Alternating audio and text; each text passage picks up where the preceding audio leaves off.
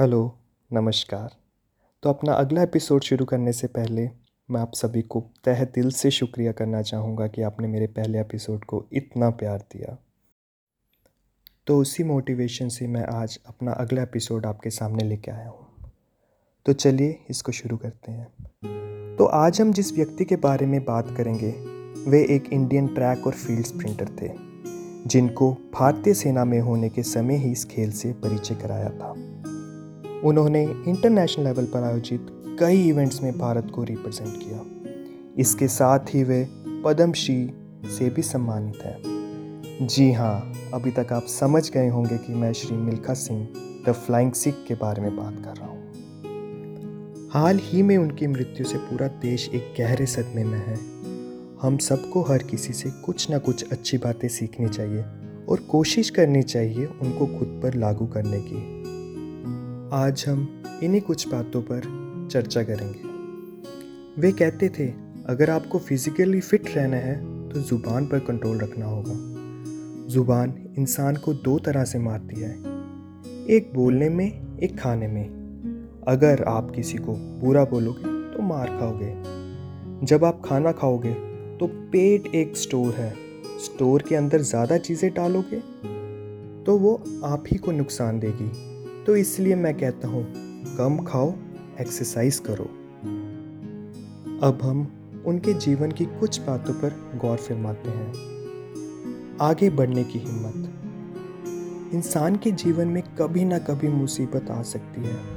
मिल्खा सिंह जी के जीवन में ये बहुत जल्दी आ गई। छोटी उम्र में ही भारत पाकिस्तान के बंटवारे के समय उन्होंने अपने माता पिता को खो दिया। इस बड़े सदमे से उठकर इस बड़े सदमे से उठकर अपने वर्तमान से आगे बढ़कर वे भारत के सबसे चाहने वाले एथलीट बने। कोशिश करने वालों की कभी हार नहीं होती। मिल्खा सिंह बड़े होकर हमेशा भारतीय सेना से जुड़ना चाहते थे। तीन बार कोशिश करने के बावजूद वे रिजेक्ट हुए लेकिन तब भी वह हिम्मत न हारे। उन्होंने चौथी बार फिर से ट्राई किया। और उस कोशिश का नतीजा हम सभी के सामने ही है। जब मंजिल को पाने के लिए आप जुट जाते हैं, तब आपको मंजिल पाकर ही सुकून मिलता है। मिल्खा सिंह जी बेस्ट स्प्रिंटर बनने के लिए बहुत मेहनत करते थे। रोज़ पाँच घंटे ट्रेनिंग मुश्किल से मुश्किल स्थितियों में। अपनी गलतियों से सीखकर हार के ऊपर विजय पाना। मिल्खा सिंह जी अपनी पहले कंपटीशन में हारे थे। पर उन्होंने उस गलती से सीखकर एक दृढ़ निश्चय से अपनी कई रेसों को जीता। उनके जीवन से जितना सीखे, उतना कम है। तो इसके साथ अपने इस एपिसोड को मैं कंक्लूड करूँगा। कॉमनवेल्थ से लेकर एशियन गेम्स में बुलंदियाँ छूने के बावजूद मिल्खा जी बहुत डाउन टू अर्थ थे। अपने घर में ढेर सारे मेडल और ट्रॉफीज रखने के बजाय उन्होंने ये सब चीज़ें जवाहरलाल नेहरू यूनिवर्सिटी को दे दी।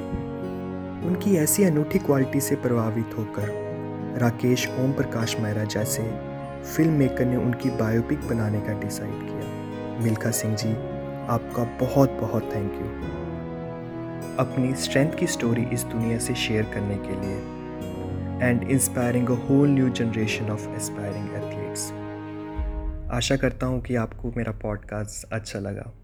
कृपया अपना और अपने परिवार का ध्यान रखिए। धन्यवाद।